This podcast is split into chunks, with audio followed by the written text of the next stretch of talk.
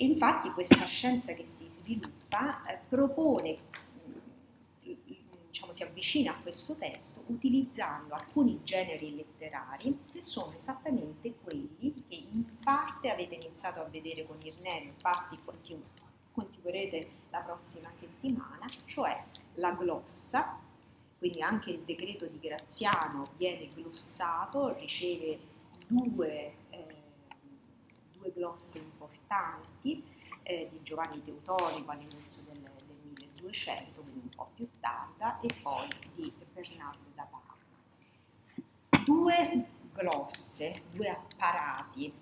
quindi proprio eh, una spiegazione che interessa tutto il decreto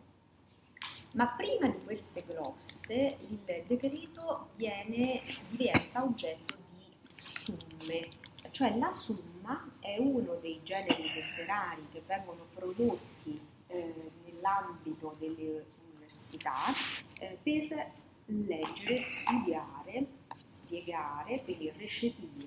i testi giustinianei, i testi civilistici, ma questo vale anche in ambito canonistico che cos'è la somma? Il nome potrebbe far pensare a un comodo eh, compendio, una facile sintesi del testo, anche diciamo di mole piccolina, invece in realtà le somme eh, praticamente sempre superano eh, la mole stessa, la lunghezza del testo eh, che vanno eh, ad analizzare, perché le somme sono eh, delle esposizioni ehm, sistematiche,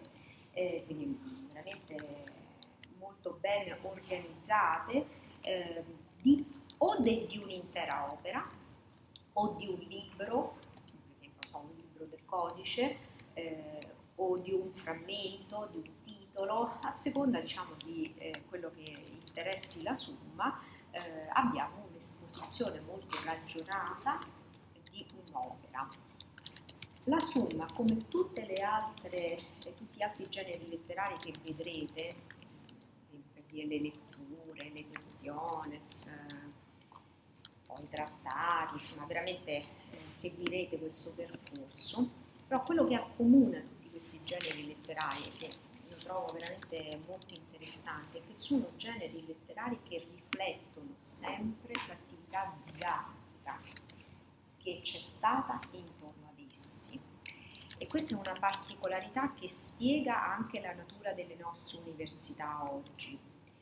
Oggi ogni docente, di qualunque grado esso sia, per essere un docente, uno studio, per essere un docente deve essere uno studioso, cioè deve essere una persona che fa ricerca. E è proprio il modello proposto da Irnerio, poi diciamo anche con, con Graziano, quindi in ambito sia civilistico che canonistico, proponeva questo, cioè studio dei testi andava di pari passo con l'insegnamento, diciamo lo studio e l'insegnamento eh, caratterizzavano proprio l'approccio, la, eh, la competenza eh, del, del docente. E allora anche le opere che questi giuristi, canonisti o civilisti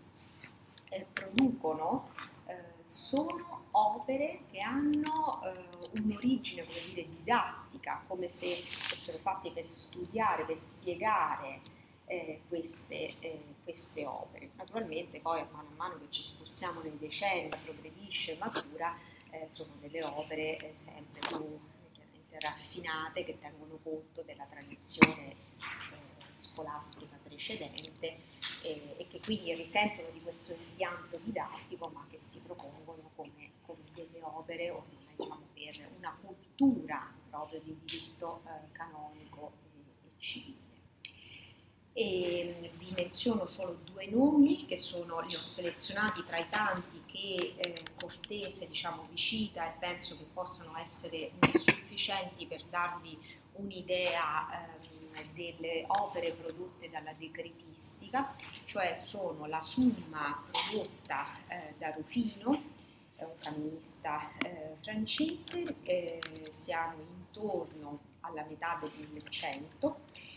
e ehm, la summa di Stefano Tornacense, il suo allievo, eh, un teologo che aveva studiato eh, a Orléans, che poi era venuto a Bologna a studiare appunto diritto canonico, forse diritto civile,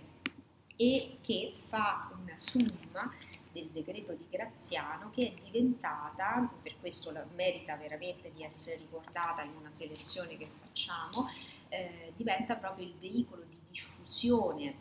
eh, del decreto di Graziano in Francia. Eh, quindi diventa proprio uno strumento di circolazione della conoscenza del decreto di Graziano in Francia dove, e questo mi sembra ne, avete parlato qualche lezione fa, eh, si era già sviluppata un'attenzione per la teologia e tant'è che eh, questa diffusione del decreto di Graziano in Francia eh, consente poi alla Francia in qualche modo di restare molto ancorata al decreto di Graziano anche lì dove invece sul finire del 1100, inizio del 1200 prende avvio una nuova scienza che ora vedremo più improntata invece sulla cosiddetta decretalistica, cioè sul diritto nuovo della Chiesa eh, formato dai decretali di questi eh, che legiferano in modo incessante proprio tra fine 1100 e inizio 1200 quindi la Summa di Rufino di Stefano Tornacense, le glosse ve le ho già eh, citate eh, prima. E quindi posso, diciamo, mi sento di dirvi che potete selezionare in questo modo eh, altre indicazioni, anche molto nozioni che trovate eh, nel manuale per così un po' sintetizzare eh, l'importanza dei prodotti della decretazione